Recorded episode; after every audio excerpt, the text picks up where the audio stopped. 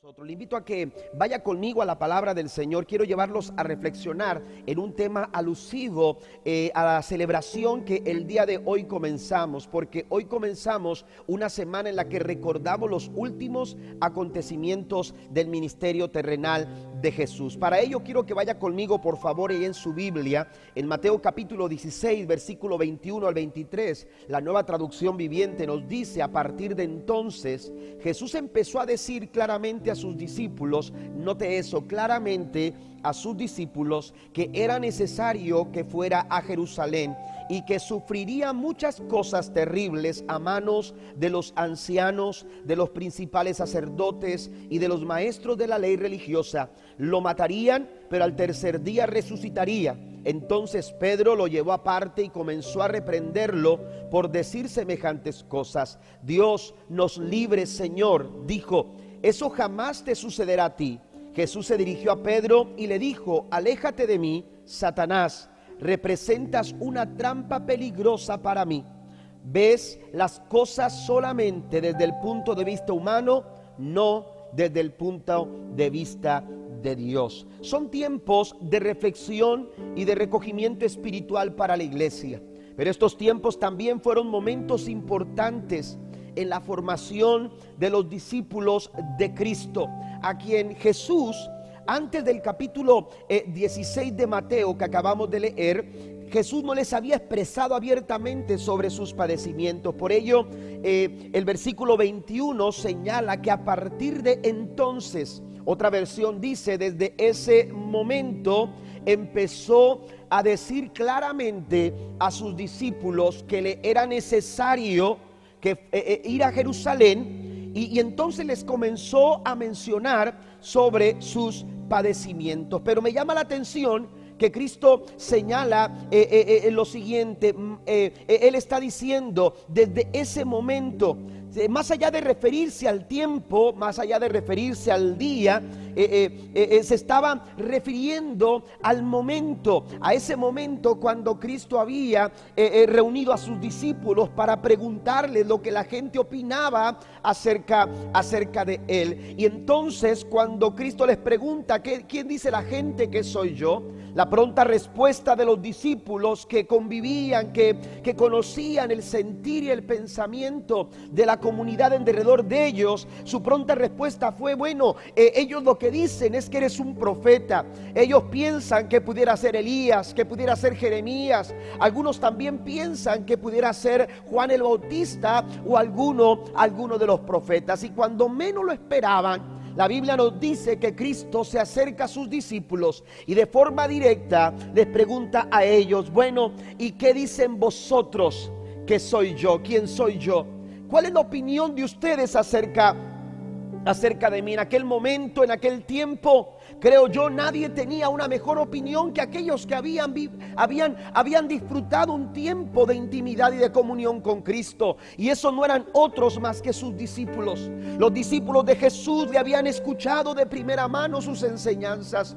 Habían estado ahí, aleluya, eh, eh, experimentando esos momentos cuando de forma milagrosa sanaba a los enfermos y obraba en la vida de muchas personas. ¿Quién sino ellos como para decirnos aleluya, quién es Jesús. Y la Biblia dice que cuando les pregunta, ¿quién dicen vosotros? ¿Qué es lo que ustedes dicen acerca de mí? La Biblia nos dice que ellos respondieron tomando la palabra eh, eh, eh, Pedro. La Biblia dice que él dijo, tú eres el Cristo, tú eres el Hijo del Dios viviente. La respuesta de los discípulos fue exacta. La respuesta de los discípulos, aleluya, fue reveladora. Porque aleluya, ellos identificaron a Cristo eh, tal como, como, como, como lo habían, lo habían visto, eh, tal como la palabra del Señor, aleluya, no, le, no lo muestra. Él, él es el Cristo, Él es el Mesías, Él es el ungido de Dios, tal como el profeta Isaías en el capítulo 61 había hablado de Él. El Espíritu del Señor está sobre mí porque el Señor me ha ungido para llevar buenas noticias a los pobres pobres, me ha enviado para consolar a los de corazón quebrantado y a proclamar que los cautivos serán liberados y que los prisioneros serán puestos en libertad. Él me ha enviado para anunciar a los que se lamentan que ha llegado el tiempo del favor del Señor junto con el día de la ira de Dios contra sus enemigos. Aleluya, Isaías presentó al Mesías en este capítulo 61 de Hecho. Esta misma palabra Jesús la, la, eh, la lee, aleluya, ante, ante el grupo de personas que se reunían en una sinagoga y la Biblia dice que cuando terminó de leer estas palabras, él dijo, esta palabra hoy se ha cumplido delante de vosotros. Tú eres el Cristo, tú eres el Mesías prometido, tú eres el ungido, el ungido de Jehová. Por eso, aleluya, eh, eh, Jesús les decía a sus discípulos, me es necesario, aleluya,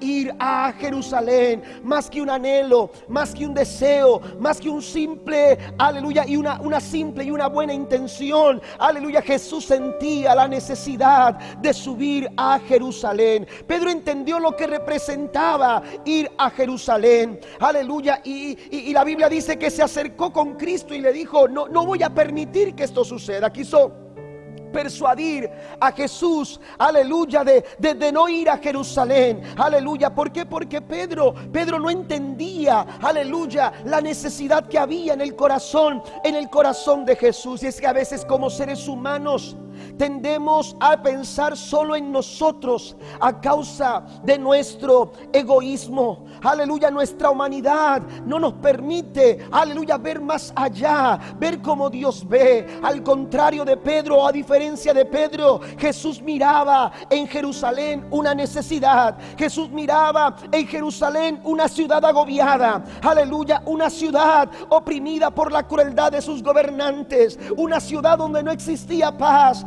una ciudad, aleluya, que estaba bajo sentencia. Por eso la Biblia dice que comenzó a decirles, me es necesario, me es necesario ir a Jerusalén. Yo quiero mencionarle tres razones por las cuales Jesús, aleluya, necesitaba llegar a Jerusalén. Aleluya, la primera razón es porque Jesús, aleluya, Jesús, eh, Jesús subió a Jerusalén porque le era el tiempo oportuno, porque era el momento oportuno, porque había llegado el tiempo de llegar, de subir a Jerusalén. La Biblia nos dice en, lo que, en las palabras de Mateo, eh, eh, de, Mateo 16, versículo 21, a partir de entonces, desde ese momento, Jesús, aleluya, comenzó a direccionar su ministerio, preparando a sus discípulos para tomar el camino a Jerusalén. Hay que recordar que la mayor parte del ministerio de Jesús se desarrolla, eh, aleluya, en, la, en la región de Galilea. Jesús ministró en Galilea. Jesús ministró en, en, otra región llamada Perea. Jesús ministró en Judea. Ministró también un poco de tiempo en Samaria. Pero aleluya, ahora la Biblia dice que le era necesario, aleluya, ir o subir a Jerusalén. Es interesante encontrarnos, amados hermanos, que en otras, en otras ocasiones Jesús tenía muy claro lo que significaba, o, o Jesús tenía muy claro lo que significaba el momento oportuno. Tanto que en otras ocasiones, según lo que leemos en San Juan capítulo 7, versículo 1, aleluya, la Biblia dice, andaba Jesús en Galilea, pues no quería andar en Judea porque los judíos procuraban matarle. Jesús tenía muy claro cuál era su momento. Y, si, usted puede, si usted lee todo el capítulo 7, los primeros versículos del capítulo 7 de Juan, se encontrará que los hermanos de Cristo le dijeron, sal de aquí y ve a Judea. Ellos le dijeron, es tiempo de que te vayas de aquí y que vayas a Judea. Cristo le responde en el versículo 6, aleluya, mi tiempo todavía no ha llegado. Jesús tenía muy claro lo que significaba el momento oportuno. También en San Juan capítulo 2 versículo 4, aleluya, cuando se encontraba en la celebración de las bodas de Caná, su madre le pidió que interviniera, pues se había acabado el vino. Y cuando le pidieron que hiciera algo, la Biblia dice que Jesús respondió en el verso 4, mi hora no ha llegado. el momento oportuno el momento oportuno Jesús, aleluya, lo conocía. Y ahora, ahora subía a Jerusalén. Ahora era necesario comenzar, aleluya, el trayecto a Jerusalén. Porque Jesús sabía que su tiempo había, había llegado. Que su tiempo y su momento oportuno había, había llegado. ¿Cuántos errores hemos cometido? ¿O cuántas oportunidades no hemos, nos hemos perdido? Porque no hemos entendido lo que significa el tiempo el tiempo oportuno. A veces, aleluya, cometemos imprudencias eh, fuera de tiempo, decisiones equivocadas, acciones, aleluya, inoportunas. ¿Por qué? Porque no estamos conscientes, aleluya, del momento oportuno. Pero Dios, Dios se mueve en lo oportuno para cumplir, aleluya, sus propósitos y sus planes. Y es en su debido tiempo cuando Él comienza su camino hacia Jerusalén. El apóstol Pablo escribió Aleluya, en el, en el capítulo 4 de Gálatas, versículo 4, sin embargo, cuando se cumplió el tiempo establecido, Dios envió a su Hijo, nacido de una mujer y sujeto a la ley. Aleluya, cuando se cumplió el plazo, dice otra versión, la nueva versión internacional. La traducción lenguaje actual dice cuando llegó el día señalado. Jesús lo tenía muy claro. Jesús, aleluya, entendía que su tiempo, que su tiempo había llegado. Por eso Mateo nos narra este momento en, el versículo, en el capítulo 16, versículo 21. Aleluya, a partir de ese tiempo empezó a decir claramente a sus discípulos que le era necesario subir a Jerusalén. Jesús subió a Jerusalén porque había llegado el tiempo de hacerlo. Y el momento oportuno, amado hermano, amada iglesia, aleluya, no es, no es, no es, no es resultado de la coincidencia. El momento oportuno no es el resultado del accidente ni tampoco es el fruto, aleluya, de la casualidad. Aleluya, Dios obra en nuestra vidas en el momento oportuno. A veces nos desesperamos, a veces nos angustiamos, a veces nos afligimos, aleluya, porque no entendemos esos momentos de Dios, porque no entendemos el tiempo oportuno, oportuno de Dios. Por eso es importante que nosotros entendamos aquello que no había logrado, eh, que no había logrado entender eh, eh, Pedro, aleluya, y había caído en una trampa, aleluya, peligrosa. Necesitamos nosotros. El salmista David decía, es en tus manos, donde en tus manos es donde están mis tiempos. Bendito sea el nombre del Señor. El momento del milagro, el momento de la respuesta, el momento de la victoria, el momento, aleluya, del favor de Dios está en el momento oportuno de Dios para nuestras vidas. Cuando Dios quiere hacer algo, Él lo hace en el momento oportuno. No importa la gravedad del problema, lo difícil de la situación. Aleluya, Dios, Dios sabe el momento oportuno para nuestro milagro. En Marcos, aleluya, nos encontramos, aleluya, la historia. En Marcos nos encontramos en la historia en el capítulo 5, versículo 21 en adelante de un hombre llamado Jairo. Aleluya, que esperaba a Jesús en medio de una multitud. Usted puede leer el verso 21 al 43. Ahí estaba, aleluya, Jairo, esperando a la orilla del lago que la embarcación donde venía, donde venía Cristo, aleluya, eh, llegara a la orilla y que Cristo desembarcara en medio de una multitud. Imagínese ese hombre desesperado por la situación que estaba en casa y rodeado de una multitud, aleluya, que seguramente lo estresaba. Y cuando menos, aleluya, esperaba, aleluya, cuando, cuando menos lo esperaba, después de haberse acercado a Cristo para decirle, para suplicarle, necesito que vayas conmigo a casa. La Biblia dice que, aleluya, sucedió algo que los detuvo en el camino a la casa de Jairo. Y es que una mujer con flujo de sangre, aleluya, se acercó al maestro porque ella había creído en su corazón, dice la Biblia, si tocare tan solamente su manto, yo seré sana. Y la Biblia dice que cuando esto sucede, aleluya, hubo un momento, aleluya, en que en que en que las en, que en que Jesús tuvo que eh, platicar con aquella mujer y de pronto alguien se acerca a Jesús y le dice a Jairo, aleluya, ya no es tiempo, ya no hay oportunidad. Tu hija, tu hija muerto. Dice el verso 35, mientras él todavía hablaba con ella, llegaron mensajeros de la casa de Jairo, el líder de la sinagoga, y le dijeron, tu hija está muerta. Ya no tiene sentido molestar al maestro. Oiga, aleluya, qué desesperación, qué dolor qué angustia. Aleluya, al escuchar esas palabras, ya no tiene sentido. Aleluya, ya no tiene sentido seguir. Ya no tiene sentido continuar. Ya no tiene sentido, aleluya, insistir. Oh, pero cuando uno entiende los tiempos de Dios, cuando uno entiende que Dios en todo obra, aleluya, oportunamente, tú puedes seguir esperando confiadamente. Tú puedes seguir insistiendo en un clamor fervoroso delante de la presencia del Señor. Porque Dios está, aleluya, obrando en el momento oportuno. Y aunque la vida, y aunque la circunstancia, y aunque las situaciones que te rodean te hacen sentir que ya no hay sentido para seguir haciéndolo, el Señor llega a Jairo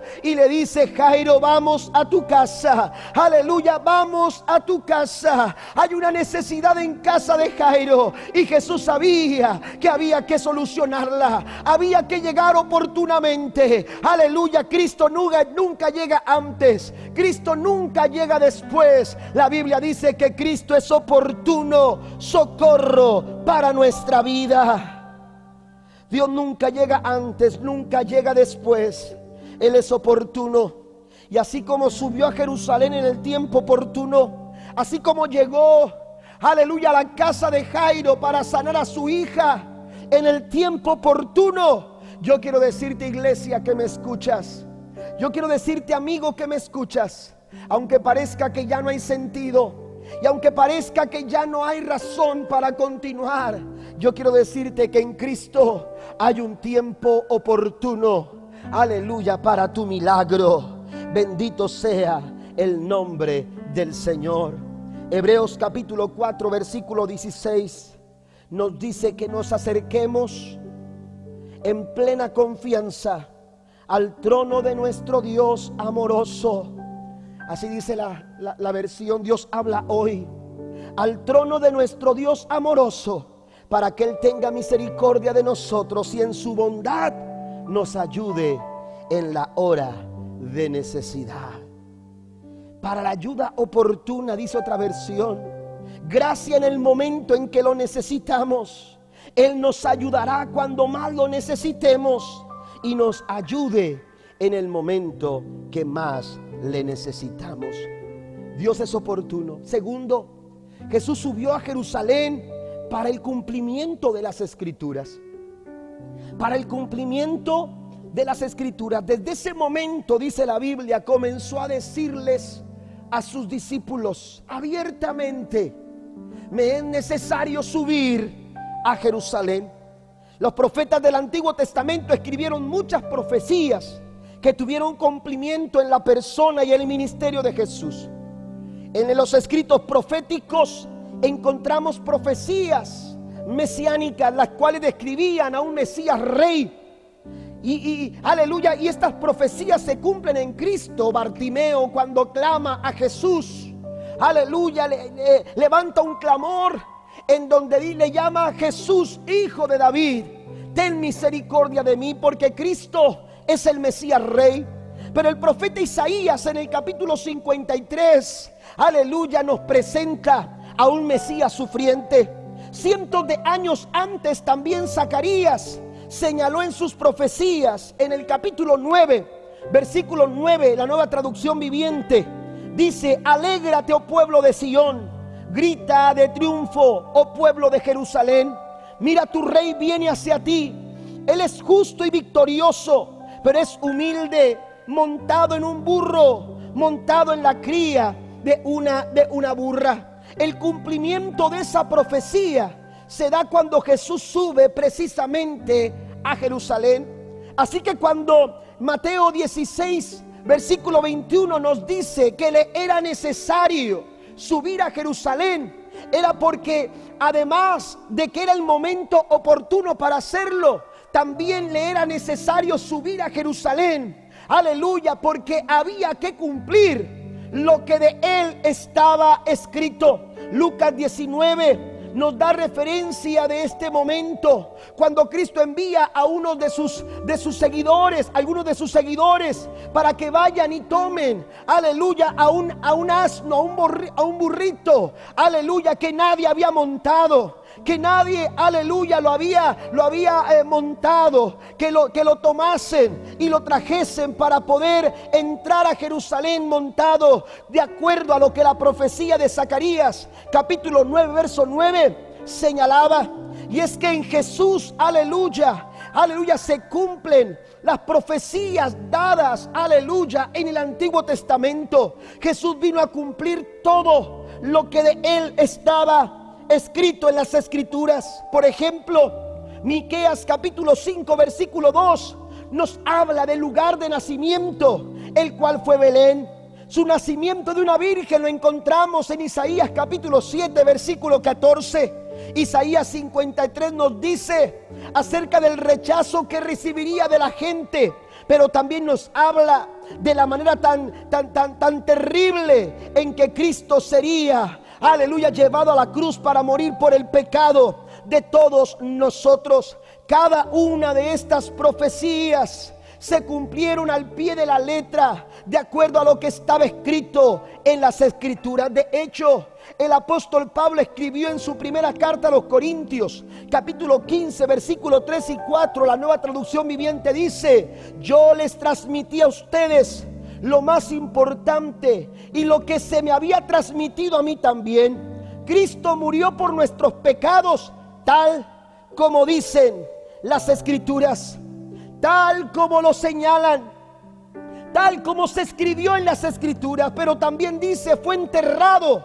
y al tercer día fue levantado de los muertos, tal como dicen las escrituras. Entonces, Jesús estaba entrando a Jerusalén entre palmas, entre gritos de alabanza, entre cánticos, bullicio y euforia de la multitud. Aleluya, eh, porque estaba cumpliendo lo que declaraban las escrituras acerca, acerca, acerca de él. Aun cuando el camino de Jerusalén era el camino a la cruz, aun cuando el camino de Jerusalén era el camino hacia su propia muerte. Jesús vino a Jerusalén porque había una palabra que tenía que cumplirse y es que Dios es así. Aleluya, Él siempre cumple lo que promete. Su llegada a Jerusalén es el cumplimiento de una promesa, una promesa de redención, no solo para aquella ciudad, sino para toda toda la humanidad. Jerusalén representa muerte. Yo no sé cuál sea tu Jerusalén en esta mañana. Yo no sé cuál sea la situación en la que tú te encuentras en esta mañana. Hoy día estamos enfrentando una complicada situación. Hay un ambiente que es contrario. Hay una bruma de temor que se ha levantado sobre la humanidad. Estos tiempos son tiempos difíciles. Pero en tiempos difíciles debemos, eh, eh, debemos nosotros apoyarnos en las promesas maravillosas del Señor. Debemos apoyarnos en las promesas maravillosas del Señor. Estos tiempos asustan y es bueno ser prudentes. Es bueno tener cuidado, es bueno tener eh, ciertas precauciones. Pero también es importante que nosotros nos apoyemos, no olvidemos las maravillosas promesas del Señor, porque en medio de las dificultades y en medio de las adversidades, las promesas del Señor son nuestro apoyo, son aleluya, son nuestra fortaleza. Yo quiero decirte, iglesia, que las promesas de Dios son la respuesta oportuna a todas y cada una de nuestras necesidades, de nuestras inquietudes y de nuestras dificultades. Me gustan las palabras de Josué. Al final, o casi al final, aleluya, de su existencia, Josué recordaba lo fiel que había sido Dios con el pueblo de Israel. Y en el capítulo 21 de su libro, versículo 45, Josué dijo lo siguiente, ni una sola de todas las buenas promesas que el Señor le había hecho a la familia de Israel quedó sin cumplirse. Todo lo que él había dicho se hizo realidad. Jesús sube a Jerusalén porque había llegado su tiempo, porque era el momento oportuno. Jesús sube a Jerusalén porque había una promesa, había una palabra que estaba escrita y esa palabra se tenía que cumplir. Pero yo quiero decirte en esta mañana que las promesas del Señor siguen siendo fieles y siguen siendo verdaderas. Y no importa la circunstancia en la que nosotros nos encontremos, hay garantía en las promesas de la palabra del Señor. Dios nos da garantías y podemos nosotros, aleluya, mantener nuestras expectativas cuando nos sostenemos en las promesas fieles de nuestro Dios cuando experimentamos contratiempos, cuando, cuando hay momentos difíciles, cuando hay momentos de adversidad, a veces es más fácil tratar de buscar un resguardo tangible, un resguardo, aleluya, obvio. Pensamos, aleluya, en, en el camino fácil. Sin embargo, en esos momentos complicados, las promesas del Señor pueden ser lo más confiables, lo más confiables para nosotros. En estos tiempos de dificultad, en estos tiempos de temor, en estos tiempos de confusión, en estos tiempos, aleluya, de malos pronósticos quizás para tu vida, en estos tiempos de escasez, en estos tiempos de necesidad, cuando lo que tienes en derredor no es suficiente, cuando no puedes contar con nada, yo quiero decirte que tú puedes contar con las promesas, con las promesas del Señor. En Hechos capítulo 27, Aleluya, encontramos la narración de ese momento cuando Pablo junto a, todos los que iban con él en aquel barco comenzaron a ser azotados por una tempestad. La Biblia dice que todo parecía perdido. Todo parecía perdido, empezaron a actuar, aleluya, tratando de buscar una alternativa para salvar la nave. Sin embargo, todo parecía perdido. El mismo Pablo decía, habíamos, aleluya, perdido toda esperanza. Pero cuando más difícil estaba, cuando más arreciaba la tormenta, cuando más difícil se ponía la situación, la Biblia dice, aleluya, que Pablo en el verso 25 les dijo a todas las personas, por tanto señores, anímense, porque tengo confianza en Dios y estoy seguro de que las cosas que sucederán las cosas, perdón, sucederán como el ángel me dijo. Pablo había recibido la visita del Señor. Y esa visitación le había dejado en claro, aleluya, que cada una de las personas de aquella embarcación había, aleluya, de, salvarse. Y entonces Pablo, en vez de atemorizarse, en vez de sentir miedo, en vez de sentir pánico, confió en la promesa, confió en lo que Dios le había dicho. Y Pablo animó al pueblo, Pablo animó a la gente para que se sintieran seguros, porque él decía, estoy seguro de que las cosas sucederán como el ángel el ángel me lo dijo. Las cosas sucederán tal como Dios lo ha prometido, porque las promesas del Señor son garantía. Porque las promesas del Señor son garantías. Si usted ha leído toda la historia del capítulo 27 de Hechos, se dará cuenta que aquella embarcación naufragó. Ese barco no duró para siempre.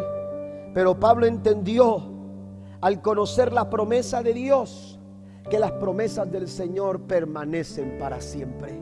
Jesús dijo estas palabras, cielo y tierra pasarán, pero mi palabra no pasará. Las promesas del Señor siguen vigentes. En donde estemos, en donde nos encontremos ahora mismo, yo te invito a que pongas toda tu confianza y tu seguridad en el Señor. El único lugar donde tú te puedes sentir seguro, aleluya, es aferrado a las promesas, a las promesas del Señor. El versículo 44 de Hechos 27 dice, dice, y los demás siguieron sobre tablas o en pedazos del barco, pero dice, así llegamos todos salvos tierra. Parece difícil, parece difícil lo que se avecina, pero habremos de decir si nos aferramos a las promesas del Señor. Habremos de decir, ya sea en tablas o en pedazos del barco, así llegaremos todos salvos. Todos llegaremos a salvo. Y yo lo creo en esta mañana con todo mi corazón. Lo que está escrito en la Biblia es una garantía. Josué lo dijo, ninguna de las promesas buenas que el Señor le dio a, la familia de Israel quedó sin cumplirse. Primera Corintios 1.9 dice, Dios lo hará porque Él es fiel para hacer lo que dice. Y número 3, la tercera razón del por qué Jesús subió a Jerusalén, además porque, de porque era el tiempo oportuno, además porque había que cumplir lo que estaba escrito, también Jesús subió a Jerusalén por amor a la humanidad. Jesús subió a Jerusalén desde ese momento. A partir de ese momento, Jesús empezó a hablar abiertamente con sus discípulos que le era necesario, que le era necesario ir a Jerusalén. Iba, iba a Jerusalén entendiendo que esto representaba su muerte. La respuesta del por qué está en su gran amor por cada uno de nosotros. Él decidió ir a Jerusalén por amor a nosotros. En este sentido, hermano, este camino a Jerusalén era un acto de amor, era un acto de compasión, era un acto de misericordia por la humanidad. Juan capítulo 3, versículo 16 dice, porque de tal manera amó Dios al mundo que ha dado a su Hijo unigénito para que todo aquel que en Él cree no se pierda, mas tenga vida, vida eterna. Fue por amor que no se aferró al ser igual a Dios. El apóstol Pablo lo señala en su carta a los filipenses en el capítulo 2, que se despojó de sí mismo y hecho semejante a los hombres, tomó la forma de siervo, se hizo obediente hasta la muerte y muerte de cruz. El gran amor que, aleluya, que él que, lo llevó a subir a Jerusalén. Aleluya, sigue, aleluya, sintiendo por nosotros.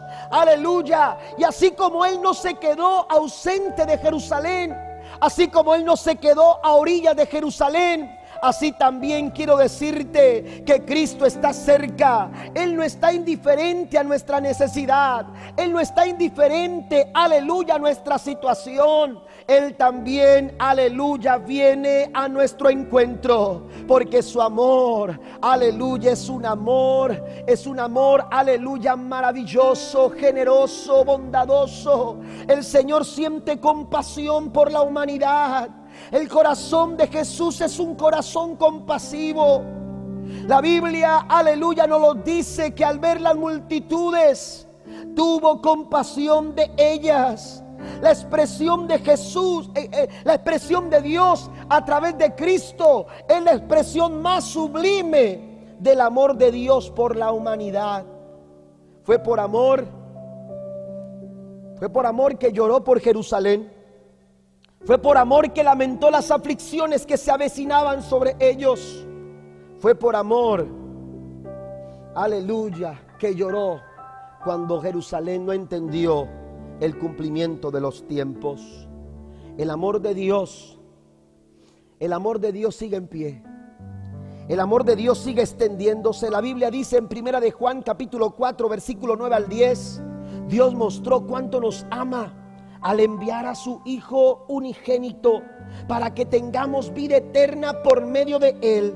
En esto consiste el amor verdadero. Envió a su Hijo como sacrificio para quitar nuestros pecados. El amor de Dios, hermanos, aleluya, está disponible a nosotros. Porque aunque las cosas en este mundo cambian y vaya que las cosas han cambiado, aquello que pensábamos seguro, aquello que pensábamos que con lo que podíamos contar, aquello que nos parecía rutinario, aquello que nos parecía, aleluya, nuestro sustento, nuestro, eh, eh, nuestro eh, tiempo para, para, para, disfrutar, nos sentíamos libres y, y pensábamos que las cosas, aleluya, estaban ahí donde deberían de estar, pero cuando fuimos sorprendidos o cuando la situación nos sorprendió, nos dimos cuenta que en este mundo las cosas pueden cambiar en un momento a otro. En este mundo todas las cosas cambian. Lo único que no cambia es el amor de Dios. Lo único que no cambia es el amor de Dios. Él sigue amando a la humanidad. La Biblia dice, amado hermano, que Dios, que, nada nos puede separar del amor de Dios. Ni tribulación, ni angustia, ni persecución, ni cuchillo. Nada nos puede separar del amor de Dios que es en Cristo Jesús. Por eso yo quiero decirte en esta mañana, que el amor de Dios, aleluya, es el tipo de amor sobre el cual podemos edificar, sobre el cual podemos construir nuestras vidas y podemos fortalecer nuestras expectativas. La Biblia dice que Dios muestra su amor para con nosotros, en que aun siendo pecadores, Cristo murió por nosotros. Cristo murió por nosotros. El Señor te ama. El Señor ha dado todo en la cruz del Calvario por amor a cada uno de nosotros. Y lo que Él nos invita a hacer en esta mañana es aceptar ese, amor. Abrir nuestros corazones al amor de Dios. Hay gente que quiere entender el amor de Dios. Hay gente que quiere comprender el amor de Dios. Hay personas que están tratando de razonar el amor de Dios. Dios no espera que lo comprendas. Dios no espera que entiendas cuánto te ama. El Señor lo que espera es que tú te des la oportunidad de experimentarlo y de vivirlo en tu corazón. El Señor quiere que tú lo vivas en tu corazón. Hizo todo lo necesario para que tú disfrutaras de ese amor en tu corazón. Jesús es la expresión sublime del amor de Dios. Y en esta mañana, en esta mañana, lo que Dios quiere hacer es que tú lo recibas en tu corazón. Lo que Él espera que tú hagas es que tú le abras las puertas de tu corazón y lo recibas como tu único y suficiente Salvador. Es la base sólida para edificar nuestras familias. Es la base sólida para edificar nuestras vidas. Es la base sólida sobre la cual podemos edificar esta sociedad, nuestra comunidad. Porque el amor, el amor, amado hermano, es tan maravilloso que la Biblia dice en Primera de Juan capítulo 4 versículo 18 que en esa clase de amor no hay temor, porque el amor perfecto expulsa todo temor. La respuesta a nuestra necesidad es Jesús. Jesús subió a Jerusalén por amor, por amor a la humanidad, por amor a esa ciudad. Jesús sabía que había una sentencia sobre Jerusalén, pero Jesús también sabía que Él era la respuesta a la necesidad que había en esa ciudad. Cristo sigue siendo la respuesta a nuestras necesidades. Cristo sigue siendo la respuesta a tu necesidad a la necesidad de tu corazón, a la necesidad de tu familia, a la necesidad de nuestra ciudad y de nuestra nación y de esta humanidad, sigue siendo Jesús la respuesta. ¿Por qué no en esta mañana invitamos a Jesús a que venga, a que suba nuestro corazón? Jesús ahora está buscando subir al corazón del hombre. subir a nuestro corazón? ¿Por qué no permitir que Cristo venga a morar en nuestros corazones? Jesús lloró porque Jerusalén no entendió. Buscaban la paz, pero la buscaban de otra manera, la esperaban de otra manera. Y Jesús dijo, oh, si supieras, si hubieras entendido, si hubieras comprendido, yo sería tu paz. Porque Jesús quiere ser nuestra paz. Él es la paz que necesitamos para este tiempo. Pero lo que necesitamos hacer es abrir nuestro corazón. La Biblia dice que Él está tocando la puerta. Jesús está llamando ahora mismo. Este llamado es de Dios a tu vida. Jesús está tocando la puerta de tu corazón y Jesús dice, si alguno abre la puerta, yo entraré a Él, cenaré con Él y Él conmigo. ¿Qué le parece si en esta mañana usted le dice al Señor, Señor, yo quiero que subas a mi corazón? Yo quiero que subas y vengas a ser el centro de nuestra familia, el centro de nuestro hogar el centro de nuestra vida, que Cristo suba al corazón de nuestra de nuestra familia, de nuestra ciudad y de nuestra nación. Porque cuando Cristo viene a ser el centro de nuestras vidas, en esa clase de amor no hay temor, porque el perfecto amor expulsa todo, todo temor. ¿Por qué no cierra sus ojos ahí donde está? ¿Por qué no cierra sus ojos unos momentos? Y yo quiero invitarlo a usted que no ha reconocido a Jesús en su corazón como su Salvador personal. Yo quiero invitarlo a que lo haga. Yo quiero invitarlo a que a que usted haga una oración, una oración de fe, donde usted haga una confesión delante del Señor. La Biblia dice que si confesares con tu boca que Jesús es el Señor y creyeres en tu corazón que Dios lo levantó de los muertos, serás salvo. Porque con el corazón se cree para justicia, pero con la boca se confiesa para salvación.